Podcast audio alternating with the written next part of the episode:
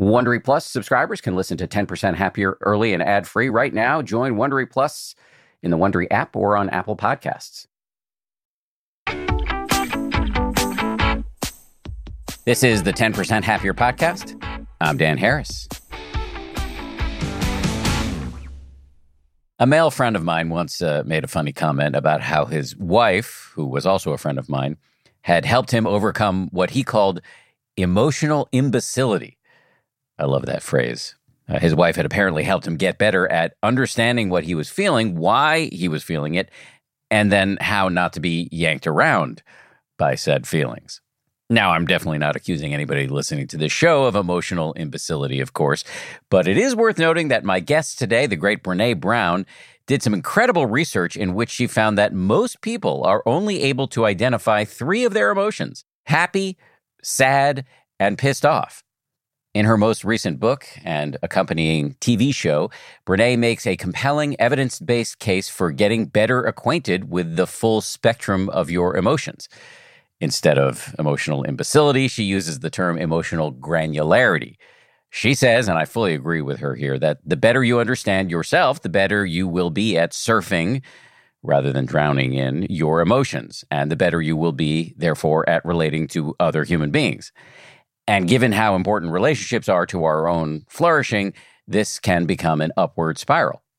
Brene is the author of six number one New York Times bestsellers. Her most recent book is called Atlas of the Heart, which is also the name of the five episode HBO Max series that debuted in March of this past year.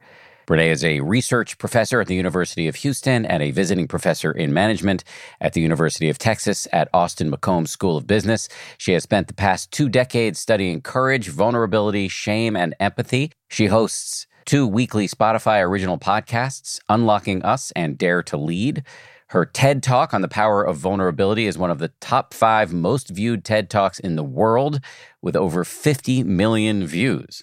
In this conversation, we talked about why she decided to map the 87 key emotions and experiences, how she was deeply influenced by the Buddhist concept of the near enemy, why she no longer believes it's possible to read other people's emotions, why we should believe other people when they tell us how they feel, although she does not rule out the possibility of manipulation in this regard. What she means when she says she has created a new framework for meaningful connection and why meaningful connections require boundaries.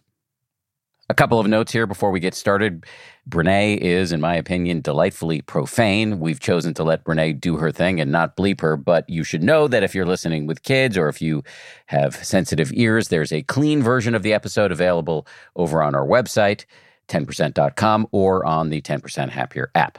Second note is that we first recorded this interview back in April of 2022, but as the new year approaches, we are reposting some of our best of episodes.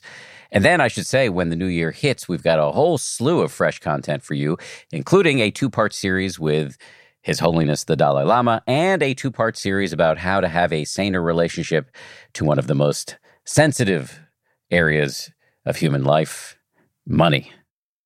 Okay, having said all of that, We'll get started with Brene Brown right after this. The Taste the Mediterranean sales event is going on now through March 19th at Whole Foods Market. It's a store wide event packed with flavor. My family and I are regulars at Whole Foods Market. We've got one, I think, less than a mile and a half away from our house. This Taste the Mediterranean thing sounds pretty cool. Uh, they've got Mediterranean inspired flavors. You can save on Parmigiano Reggiano, charcuterie, and ground lamb. They've got delectable seafood choices. You can save on whole branzini and sustainable wild caught sockeye salmon, which is a regular feature at our dinners in this house. My son loves that salmon from Whole Foods.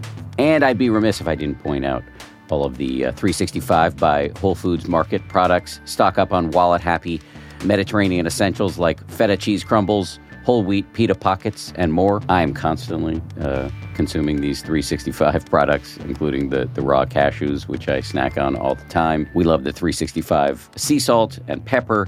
Uh, we love their sushi rice. You get the picture. Go check it out. Taste the Mediterranean now at Whole Foods Market.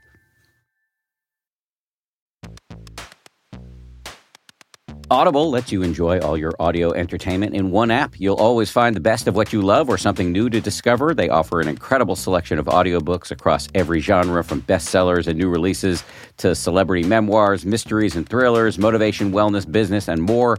Audible is the destination for thrilling audio entertainment with highly anticipated new releases and next listen recommendations for every type of thriller listener. The selection over on Audible when it comes to true crime, mystery, and thriller is um, quite extensive. They've got John Grisham, tons of stuff by Stephen King, David Baldacci.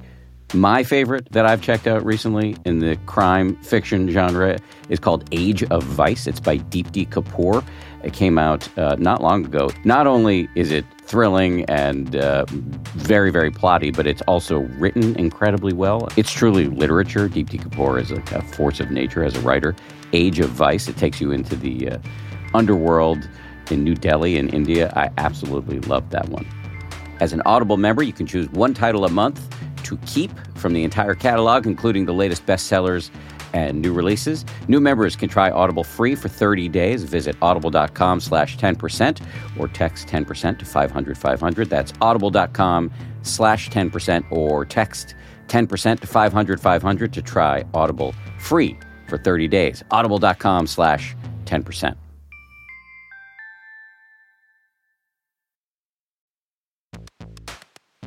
I want to share a recent discovery with you Gdefy Shoes. That's G D E F Y Shoes.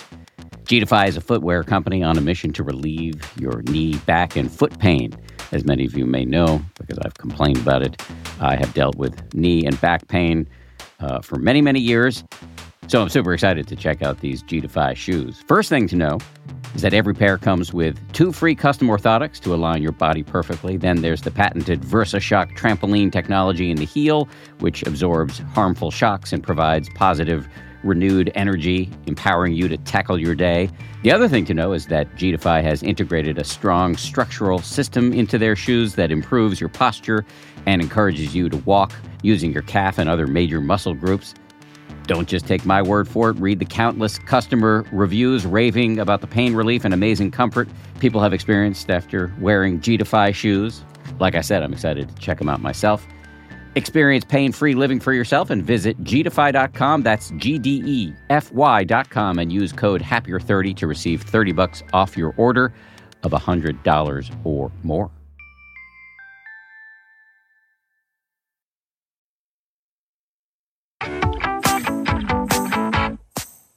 Hi, Brene Brown. Hello, how are you? Doing great. Thanks for coming back on the show. I do want to say that several of the things you said the last time you were on the show pop up into my mind all the time. So I'm really happy to have you back. Well, thanks. I'm happy to be back. So, congratulations on the new book and the new TV show, Atlas of the Heart.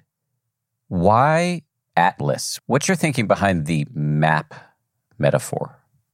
Oh my God, I'm still processing that you said in TV show. That is so uncomfortable. I just have to take a second and be like, why am I out of my lane? Why am I out of my lane? Yeah, do you see how red my I like I'm I'm turning red. Like it's yeah. Stepping out of your lane requires courage, which is on brand for you. I guess so, but I didn't even put my blinker on. Like I just did it and I'm not used to it yet. The cartography stuff I can talk to you about more easily because I'm a cartography fan. I love maps. I collect old maps. When I first visualized this book and thought about, you know, I'm a metaphoraholic. So I was like, what metaphor am I going to work? Am I going to use an epigraph, a quote that really speaks to me? And I thought, this is going to be the map book, but this is not going to be a single map book. This is going to be a collection of maps. And so the atlas really spoke to me. Like an atlas is a collection of maps. And I hope what this book does, and I hope what the show does, I hope it helps ground us and kind of tether us to solid ground around where we are, what we're feeling, what we're going through. I think so often in our lives, and mine included, I just had a morning like this today. It was really hard and stressful, and I had to work through some really uncomfortable stuff. We're always looking on the outside of us to figure out how can I find my way back? How can I get retethered? How can I get grounded? And all of that, especially when we feel very adrift. And so for me, what the research has taught me is that the anchoring happens within. There is nothing external that's going to offer us a way home. And so I think the combination of feeling untethered personally after COVID, and I don't think it's after, I don't know what preposition to use anymore, during, between, and in the midst of. It's just been a very hard couple of years. And I thought, man, what I'd really like is some kind of map for myself just to find my way back home. And in particular, here we're talking about mapping emotions, as I understand it. And I'm going to quote you back to you. You say something to the effect of There's nothing more human than emotion, but we know very little about emotions and we have very little language with which to describe them. Can you expand upon that? Yeah, you know, probably a decade ago or so, we were running a curriculum based on my shame resilience research. And we asked people to write a list of every emotion they felt comfortable or able to identify while they were actually experiencing it. And I was so curious. I didn't even really have a hypothesis about what that number would be. I, I guess I thought eight or nine, but the mean or average was three happy, sad, and pissed off. I can tell when I'm happy, I can tell when I'm sad, I can tell when I'm really pissed off. And that has haunted me, struck in my craw. I don't even know how to describe it really. It just, I could never get over it because the human experience is so vast and complex. What does it mean if we have to shove everything we experience into one of these three buckets? You know, like what I'm really experiencing is resentment or anguish or awe or wonder or love. And I have to just say, I'm happy or I'm sad.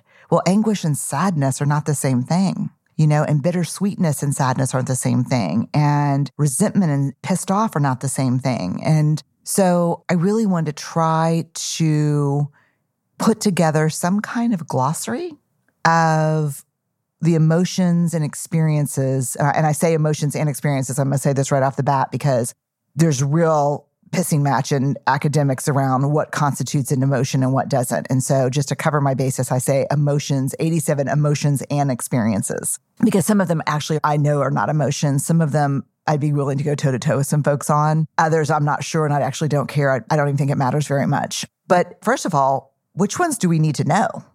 And secondly, how do we define them if we know they're important to be able to label and name? And so it became a really big project. I had no idea. I thought it'd take a year and it took four. I want to hear more about the project and the research in a second, but let me just ask quickly what are the consequences of us not being able to have this sort of emotional lexicon internally and externally? So in the research, they refer to kind of being able to, with nuance, name emotions as emotional granularity. And what we know is that if we can name something or accurately label it, we are much more likely to be able to ask for what we need, move through it productively. In the case of positive emotion, we're able to replicate and seek more of those experiences. Like, I'll give you two examples. You could have a moment in your life where you kind of walked away and said, Oh man, that was cool. That was really cool. And not know, oh, that was awe that I experienced. Those goosebumps, that feeling of being small compared to the world, but at the same time, my smallness is connected to the world in this inextricable way. That's awe. And if I understand awe, what I know is that these are the kind of experiences nature, beauty, art, being outside, my dog. These are the kind of things that bring that. And I want more of that in my life. And awe is good.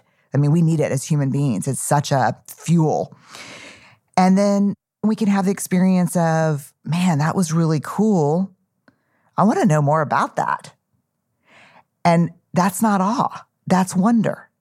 And what awe and wonder share in common is a feeling of vastness, a feeling of being small, but also connected to a world. But the difference is with awe, we just want to step back and watch that unfold. And with wonder, it piques our curiosity and we want to learn more. And so to me, having that language around, and boy, you think we're bad at labeling negative emotion or hard emotion or whatever you want to call it. And we have really no language for positive emotion other than that was good, that's cool, had some goosebumps. But I'll tell you why it's also important. And this was the thing that was just like, I did not know this going into the research to the extent that I understand it now. Language does not just communicate emotion, it shapes emotion. It changes, language changes our bodies, our neurons. And so the best example I can give, and it's kind of like a solid C plus example, I can't think of a better one though, is if I said to you, Dan, can you make me your famous chocolate chip cookies? Like I've had them at your house a couple times. They're incredible. And you said great and you made them exactly the same way you always made them, but instead of using the blue bowl, you used the white bowl.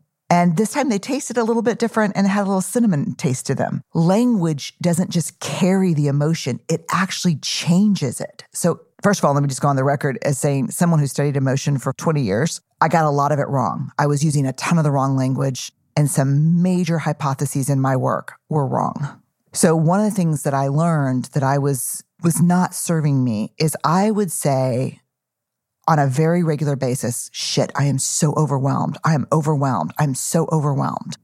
Well, what I learned in this research is there's a difference between stress and overwhelm. And overwhelm is a very intense kind of stress where actually Jon Kabat-Zinn has this great definition. The world is unfolding at a pace that our mind, our neurobiology can't keep up with. What's interesting is when one says to themselves, Hey, I'm so overwhelmed, our body goes, Oh, okay, let's shut down. Because the only cure to recovery from overwhelm is actually nothingness. So now when I feel like, Oh my God, I don't, uh, it's too much, it's too much. I always say to myself now, Are you stressed? Are you overwhelmed? Like, are you in some serious whack a mole? Or are you actually overwhelmed? And incapable of making good decisions. Like, what's going on? And so now, about 90% of the time, I'll just say, wow, I'm stressed. And now I do not allow myself to say overwhelmed without stopping what I'm doing and going outside and walking. If you're going to say you're overwhelmed, then you're going to own it and you're going to address it. And so there's a great quote in the book and I remember the first time I heard it, I was an undergrad in a philosophy course, and I was like, geez, what does that even mean? It's Ludwig Wittgenstein. And the quote is The limits of my language mean the limits of my world. Wow, what happens when we don't have a vocabulary that's as expansive as our experiences? Hard. It's fascinating. I hear two benefits to the emotional granularity from what you just said. One is if you can name it, particularly a positive emotion, well, then you can replicate it. Oh, that was awe. So now I can seek that out on the regular. And the other is that if we're naming things incorrectly, we're kind of throwing our body or nervous system in the wrong direction, perhaps unnecessarily. I mean, that's 100% right. And if you look at the research on emotional granularity, the correlation is not to just being able to regulate emotion and move through it productively and replicate it. Emotional granularity is positively correlated with really significant life indicators like positive well being, social connection. I mean, it's a big deal. Again, we're talking about two of the 87 that were just like, shit, I had this wrong. When my kids call and say, Oh my God, mom, I'm so overwhelmed. I'm so overwhelmed. I've got a 23 year old in graduate school and I've got a 16 year old in high school. I'm so overwhelmed. I'd be like, okay, let's just cut it into small pieces. What's due when? What's going on? And now I'm like, yeah, sometimes things just unfold faster than we can do them. The only way through this is nothing. Go for a run, go for a walk, sit out in your backyard for 15 minutes. I handle it completely different, not only for myself, but as a parent or a partner and as a leader. We do two word check ins. If someone checks in and says, you know, I'm anxious and overwhelmed, as soon as that meeting's over, I circle back and say, let's talk about the overwhelm. What's on your agenda? I've got back to back meetings until four. Well, pick the next one because you're going to have to reschedule it. You're going to have to walk away from everything for a while. It just it makes no sense. And the data on the kind of decisions we make in overwhelm, they're for shit, right? You know, it's so funny because I used to have this list of like speaking requests, incoming speaking requests. And by the like the end of the first page, I'd be completely overwhelmed. Do you know what I would do? I would just say yes to everything after that, just to get it over. Not to get the speaking over, but to get the list over. Then it'd be like, you're flying out tomorrow. No, I can't fly out tomorrow. My son's got a water polo game tomorrow. No, you're you're flying out. You agreed to this four months ago. You're like, yes, yes, yes. You said for sure. I was like, yeah, but I just said for sure because I was overwhelmed. And they're like, well, we got contracts now and you're flying out tomorrow morning. Then cry out to the airport. I see some look of recognition in your face here, Dan. I have to say, I don't want to call you out, but just to call you out. But no, you, can, you, I am fair game for calling out anytime. Yes, absolutely. I get overwhelmed, and actually, for me, it's more like, I mean, I definitely overcommit, but it's also like I'm a jerk, and that really hurts. That hurts. Oh, I am too. I am too. I don't get overwhelmed and small and quiet. I get overwhelmed and scared and scary. I get intense. Yeah. So I can be a jerk too. So now when I'm really overwhelmed, I'm like, that's it. I'll be out in the parking lot. Don't come after me. Coming up, Brene talks about how she mapped the 87 key emotions and experiences, why we need to be able to name our emotions in order to regulate them. And we're going to talk about some examples of pairs of emotions that often get confused for one another and what the consequences of this confusion can be. Right after this. I always love it when uh, the people behind a product that my family already uses tell us that they want to be sponsors of this show. Today, it's Tidy Cats. As you may know, we have uh, an unreasonable amount of cats, four of them. So we use a lot of kitty litter, and Tidy Cats is great. Uh, they have a product called Tidy Care Alert, which uses color changing crystals to detect potential concerns and help you put your mind at ease. Let Tidy Care Alert help keep an eye on your cat's health. Whether you have one or four cats, they make it easy to keep track. Plus, it's low dust and lightweight with long lasting ammonia control from the brand most often recommended and personally used by veterinarians. I'm not a vet, but I do love cats. Tidy Cats. Check them out.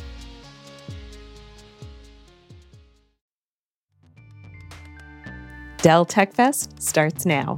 To thank you for 40 unforgettable years, Dell Technologies is celebrating with anniversary savings on their most popular tech. For a limited time only, save on select next gen PCs like the XPS 13 Plus, where you can make the everyday easier with Windows 11. Plus, curate your dream setup with great deals on select monitors, mice, and more must have electronics and accessories. When you shop online at Dell.com slash deals, you'll have access to leading edge technology and free shipping on everything. Again, that's dell.com/deals.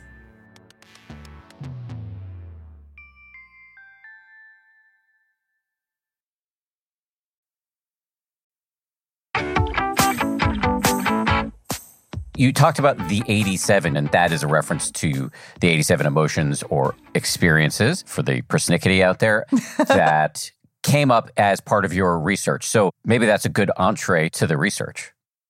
Yeah, so it was interesting. I wasn't sure where to start. I wasn't sure what was important, what's not important. And so we had this huge secondary data set. So I co taught a course with Oprah about, I don't even know how, maybe 2007.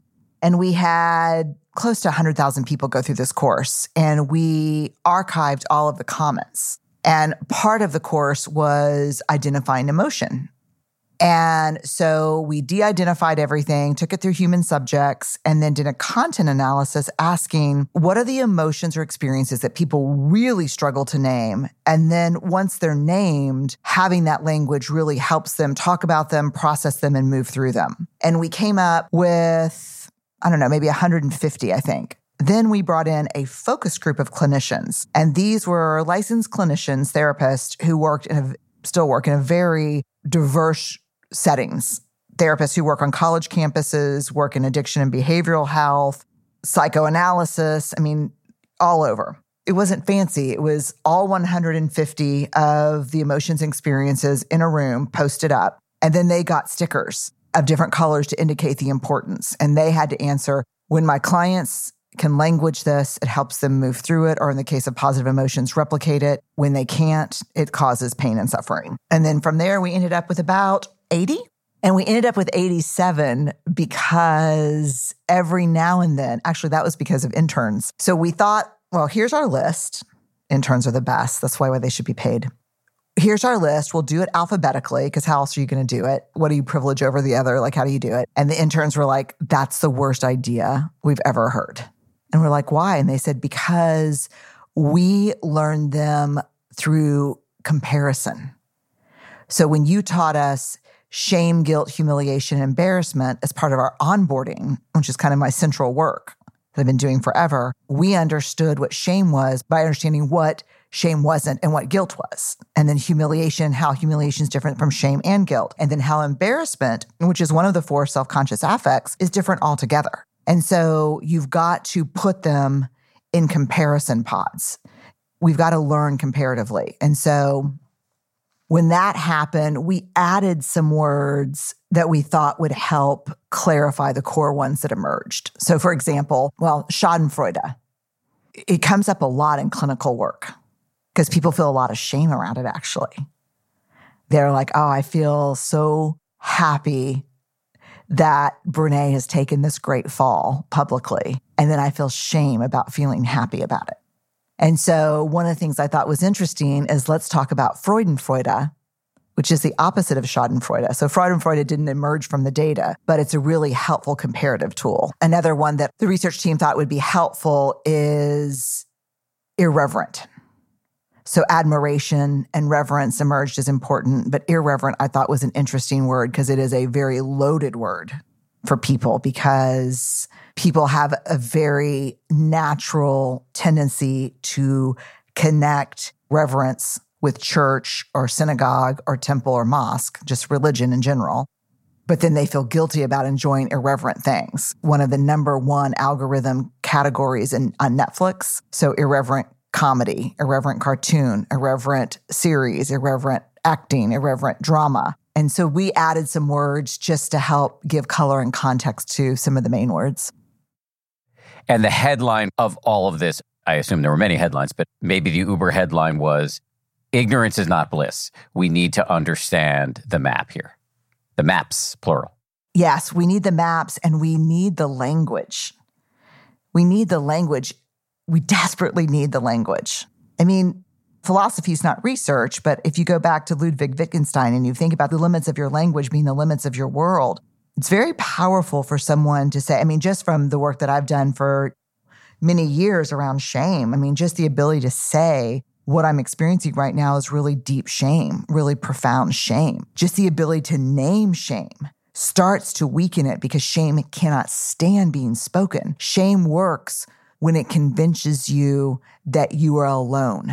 And then when you name it and wrap words around it, and then speak it when I call and say, Dan, shit, you're not going to believe what happened at work today. I am in a shame shit storm. And you say, hit me, what happened? And I tell you, and then you come back and say, oh God, I've been there. Jesus, I'm sorry. That's how I've been. I'm sorry. Now shame can't hold on to anything because now I don't think I'm alone anymore. And that's the prerequisite for shame to work. I have to believe that I'm alone. And so, very different than if I called you and said, Oh my God, this really embarrassing thing happened at work today. That's like walking outside of the bathroom with, you know, a toilet paper stuck on your shoe or something. Like, if I called you and said, Can I tell you this really embarrassing thing that happened at work? Would your mindset be different if I said that or if I said, Hey, I'm in some shame about something that happened at work today? Yes.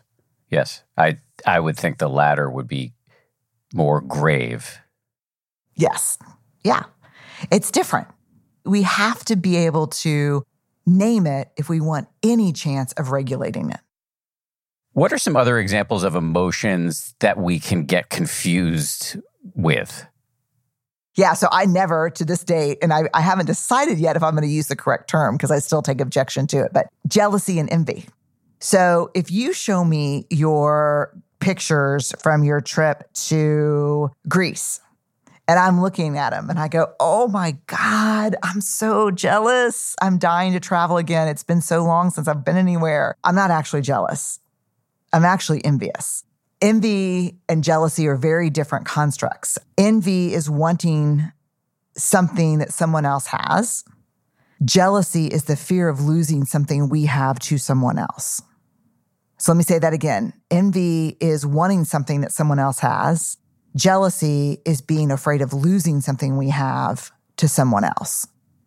Researchers find that, and I'm not a jealousy and envy researcher, but when I was reading the research from these folks, many of them talked about how envy normally is a two person experience, where jealousy is normally a three person experience. And it's not just the way we think about it, it can be the jealousy a child feels when a baby sibling comes along.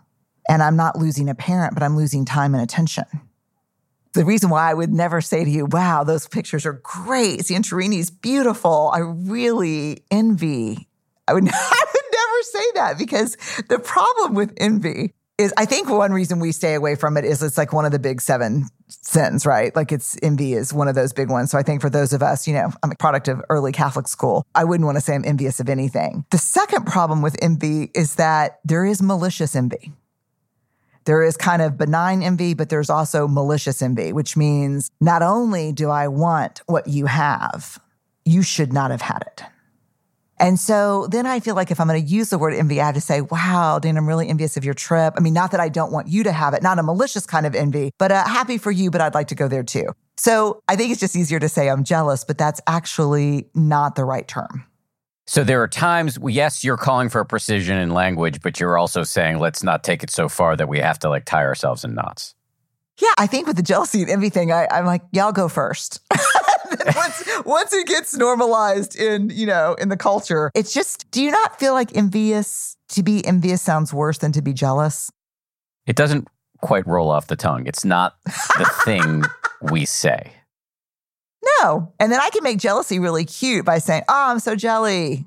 then that sounds really like friendly, but there's no fun word for envious. So I'm going to try to think of one. But um, those two are hard. Oh, let me tell you one more that changed my life and my marriage and my work.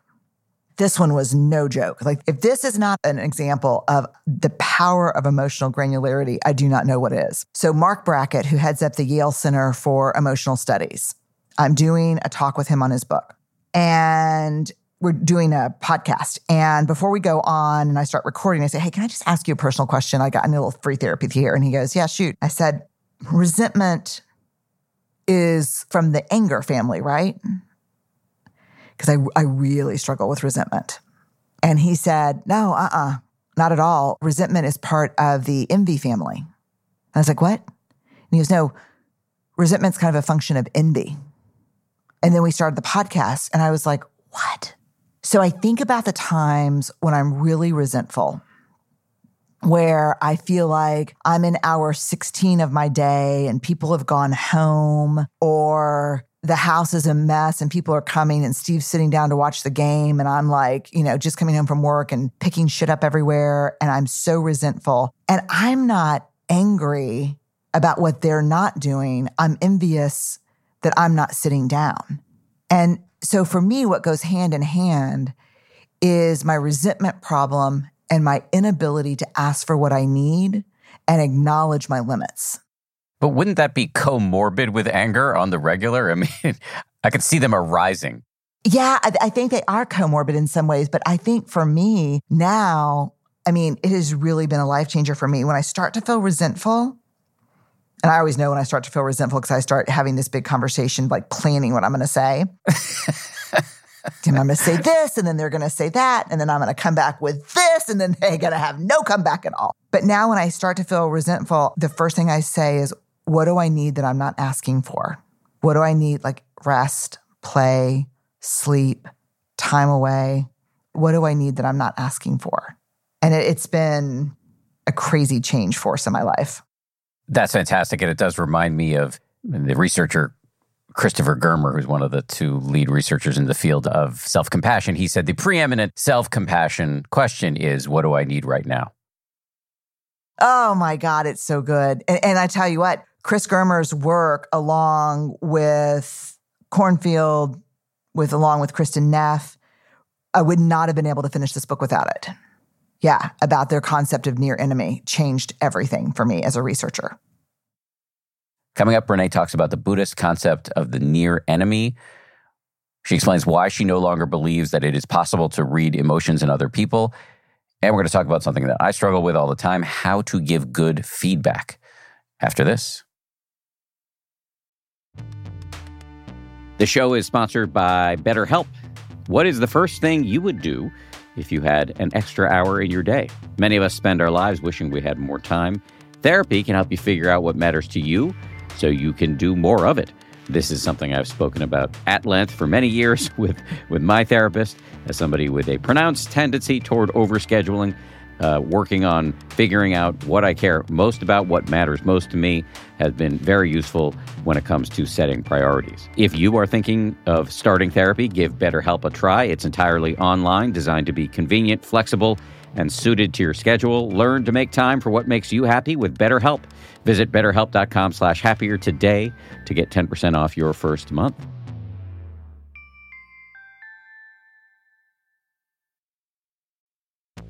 Experiences are what people love the most about travel. This is perhaps a bit idiosyncratic, but one of the experiences that my son, Alexander, loves is mini golf.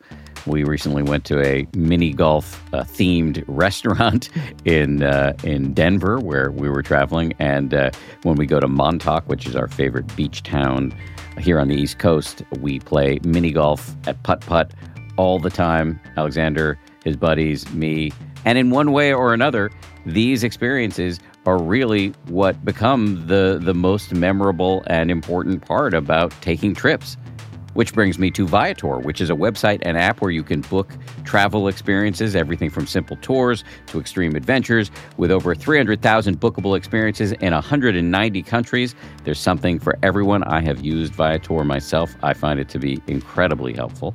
Download the Viator app now and use code Viator10 for 10% off your first booking in the app. One app, over 300,000 travel experiences you'll remember.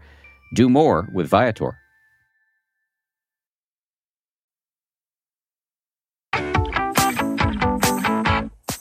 Can you say more about the concept of near enemy? Yeah. So for my dissertation, working on my PhD, I studied connection and I was able to define connection. I was able to develop this framework for how we connect with each other, especially as it pertains to professional helping, like social workers, counselors, psychologists, but even physicians, doctors, community organizers, nurses.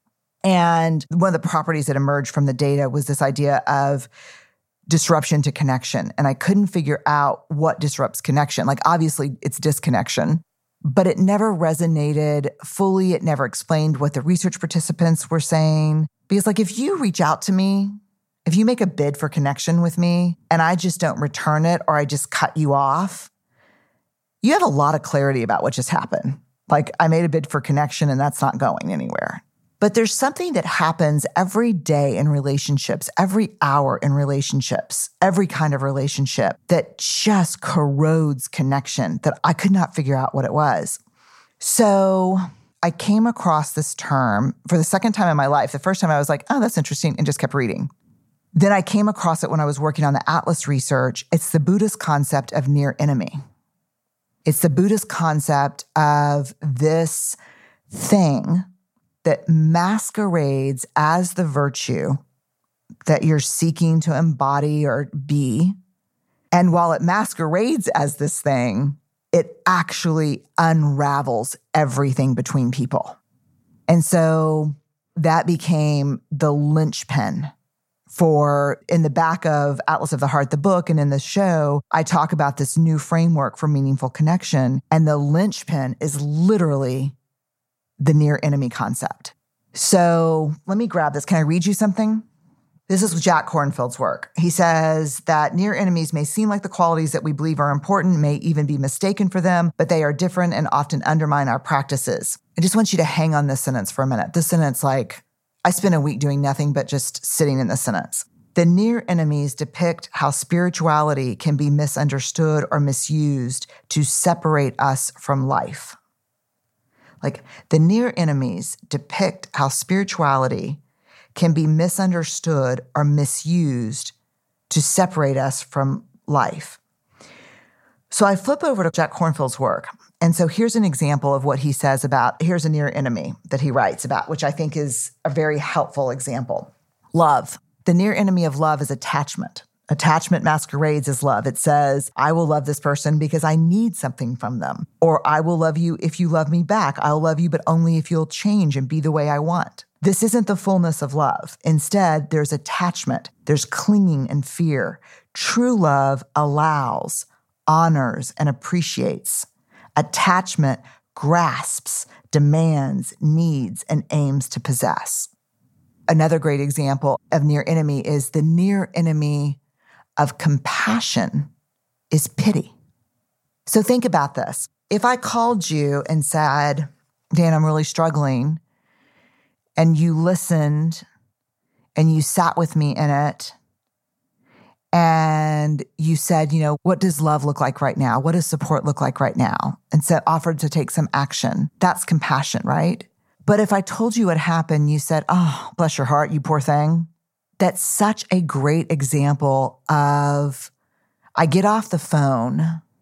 I think, well, he said something nice, right? But why do I feel so alone?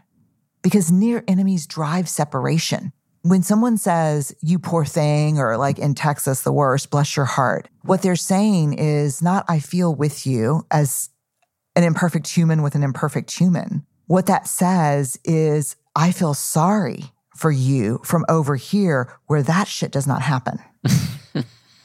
right? That's separation. And so for me, again, the far enemies are easy. The far enemy of compassion is cruelty or indifference. You know, the far enemy of love may also be indifference. The far enemies, I get the far enemies, but the near enemy. And so, what is the near enemy of connection? Which I didn't even know the question was how can you put together a framework on connection if you don't understand the near enemy? Because I didn't even think about that construct. But the near enemy of connection is control. It seems like we're making a good effort, but what we're trying to do is actually control something. We're trying to control, for example, I did this podcast and we were talking about near enemy, and I did it with Glennon Doyle and Abby Wambach. And Glennon was saying, you know, navigating a newly divorced and remarried family, sometimes her kids will say, it's hard to have two homes. You know, it's hard to have this house and dad's house. And what she wants to come back with real quick is, oh my God, but it's actually great. You have two houses and, you know, we're only a block apart. And, you know, if you get sick of one, you can go, you know, and that's an attempt to control feelings because it's hard to stay in connection there and say, that is hard. Because, you know, who wants to be the subject of their kids' therapy? Like, not me. Like, I'm like, I'm so much better than my parents around some of this shit. You can't talk about me in therapy. Like, I've come so far, but, you know, but yet, alas, they do. But I thought about this too as a social worker, it's really important to me, and also as a grounded theory person, it's so important that every finding has macro and micro application. So I think about politicians, I think about like Donald Trump and the people who follow Donald Trump, and you look and you want to say, man, there's real connection there. These people are dialed into him, they're connected. But he's not sharing vulnerability. He's exploiting vulnerability. He's not being in emotion with, he's leveraging emotion. You know, and so even on a macro level, it fits that sometimes when we think we see connection, but then when we step back and say, God, I don't feel closer, I feel separate, I think the near enemy of control was at work. And I'm guilty of it, man. Like if one of my kids calls and says, listen, I got in trouble or this happened, I'm like, you know, the first thing I, I do is, how can you fix it so I look like a good parent? As opposed to, God, that sounds really tough. How was that for you? I'm thinking you get your ass upstairs and you email that teacher and apologize for being disrespectful. You know, like that's my training. So I think when we talk about emotional granularity, part of it is understanding how we need to connect with ourselves first, and the depth of that connection will dictate the depth of our capacity for connection with other people.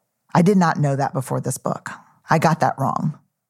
This seems crucial, so I'm just going to sit in this for a 2nd mm-hmm. Understanding your own inner maps mm-hmm.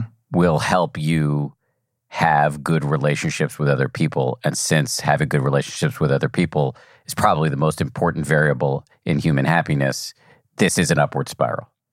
This is an upward spiral. This is a virtuous cycle, not a vicious cycle. This is a virtuous upward spiral. And so, what does that mean, be connected? It seems so gauzy. Just this example with my kids. To know when they say something's hard and to recognize when I'm moving into self protection, which is self focused, not other focused, that I'm missing an opportunity for real connection and love and compassion with my kid because I've moved into self protection, which is probably going to move me into control. The second thing that I think that I really got wrong, and I bet I've said this to tens, if not hundreds of thousands of people over the past 15 years. And I've heard many, many other emotions researchers say it as well. We, in a very kind of very fast way, say, you need to understand emotions in yourself and others. You need to be able to read emotion in self and others. I no longer believe it is possible at all to read emotion in other people. I don't believe it. Yeah, that seems like an article of faith that we can read emotion in other people. I feel like I've. Yes. Yeah. What changed for you? Because too many emotions or affects present in the same way. And I actually think it's a really terrible hot wiring of connection to think we can do that. And I'll tell you why. I think what we're called to do in the service of meaningful connection is not walk in someone else's shoes, but to believe them when they tell us what their experiences are like in their shoes. And that pushes a ton of buttons because around race, around gender, around poverty, around class, or around difference, every everything. That if you tell me your experience and part of connection is believing you, and it doesn't align with my lived experience, it creates such cognitive dissonance in me that can very quickly lead to what is my part in that experience for you? It gets very hard, but it is truly to believe yourself, to say, Jesus, that should hurt my feelings. Oh God, Brene, come on, suck it up. Like you're tougher than that. No, no, I'm not. And I need to believe myself when I say that hurt my feelings. And reading these comments or being on all the social media, it's not good for me. I'm not, I can't do it. And, I, and I'm, I'm living that right now. It's like I have to keep all these antenna open to do my work, to understand the world and people's experiences of it. And the cost of that for me is that I cannot be taking in bullshit all the time, hurtful, trivial crap online. And then when I hear someone's experience, when they tell me something, instead of saying, Oh, do you think you're overreacting or was it really that bad? To say, because that's control. I'm trying to control the level of discomfort. What I'm saying is my comfort is more important than that hard shit you just said to me. And so, you know, one of the things that was so fun about the HBO special is after I had a total freak out at the last minute and said, I can't do it, I changed my mind, you know, and everything's set up. Like we're getting ready. I was like action. And I'm like, no, I can't. They said, you play football, we'll do the rest, which speaks to me because I'm a big sports person. And I'd already convinced them to bring in an audience and just let me teach because that's, you know, I've been in the classroom for 20 something years. So I can teach. And so what, what was so funny about that is as I was teaching, the audience kept asking me all these just hard, great questions. And the answer always ended up being either the near enemy concept or the concept of having to believe people. And I got to use film because I've, I've taught with film and television clips my, my entire teaching career, like from a junior faculty, from a doctoral student, you know, working on my TA ship that paid my tuition. And so there's, the, have you seen the movie Chef? I am familiar with it, but I have not seen it. Okay, my one of my all-time favorite movies. Well, there's a scene where Jon Favreau plays the chef who Dustin Hoffman owns this restaurant. He's forcing him to make this food that's been popular for 20 years where you know the chef wants to make great stuff. A critic comes in and just makes fun of the food and then Jon Favreau as the chef comes out of the kitchen and loses his mind. F you and you know, but you know, and so I played the clip for the audience on the HBO special and said, What is he feeling right now? And people said rage, anger, grief, embarrassment, humiliation, resentment, you know. And I said, I would have guessed shame because one way shame shows up a lot is in rage and anger. And I said, This is why we cannot read emotion in other people. If we really care about connection and compassion, we have to be curious and ask. We have to be learners, not knowers. We have to believe people. I'm feeling both curious and chastened by the argument you're making right here. Uh, chastened mostly as a dad because my seven year old son, I often accuse him of malingering and manipulating, particularly with his mom. And her instinct is to believe him. And my instinct is to say he's playing you. And so I feel chastened on that front because I'm probably being an ogre. And curious because if you're exhorting us to believe people, are you saying there is no such thing as emotional warfare or manipulation or anything along those lines?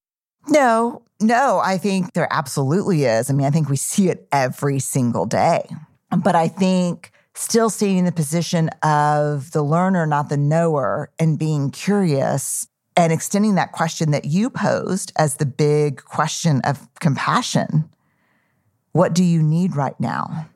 And if you need this and are not asking for it in a straightforward way, what's getting in your way of asking for what you need right now?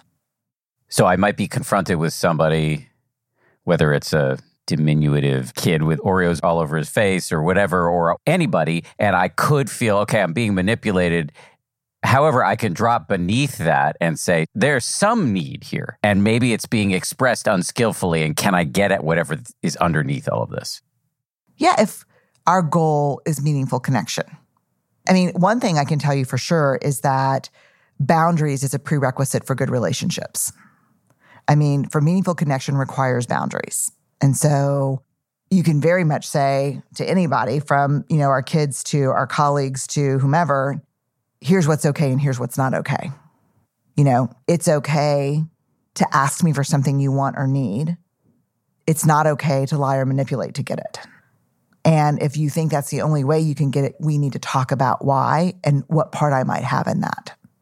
And if you think there's some kind of unfairness then let's dig into that and talk about that because that must be what's really going on here.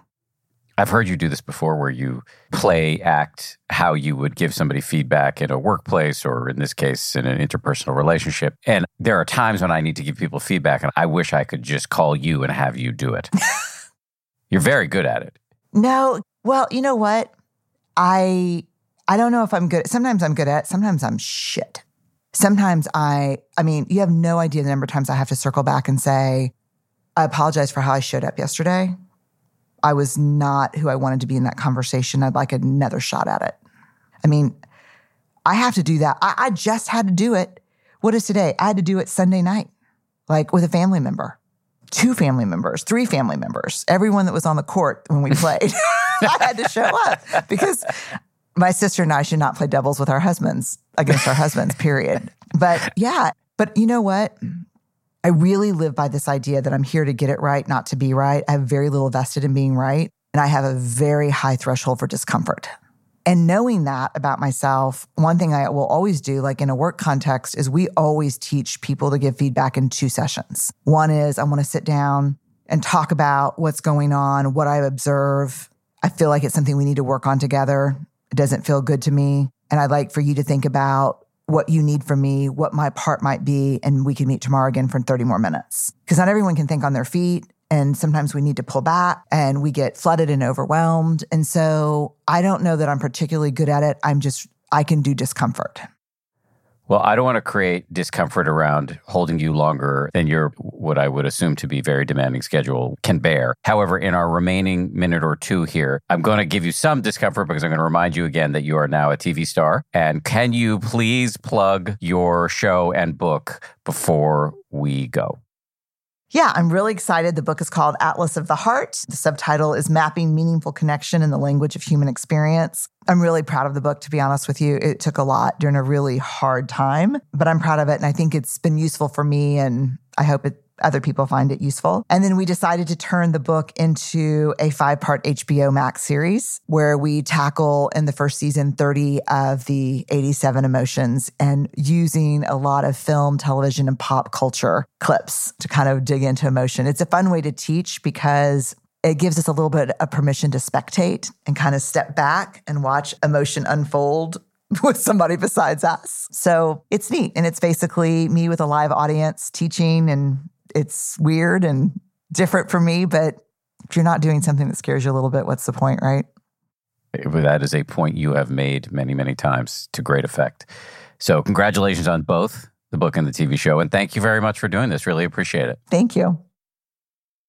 Thanks again to Brene Brown. Before we let you go here, a quick note from our friends at the Insight Meditation Society. Next month, IMS is kicking off a new online program conceived by the great Sharon Salzberg. It's called Essential Mindfulness.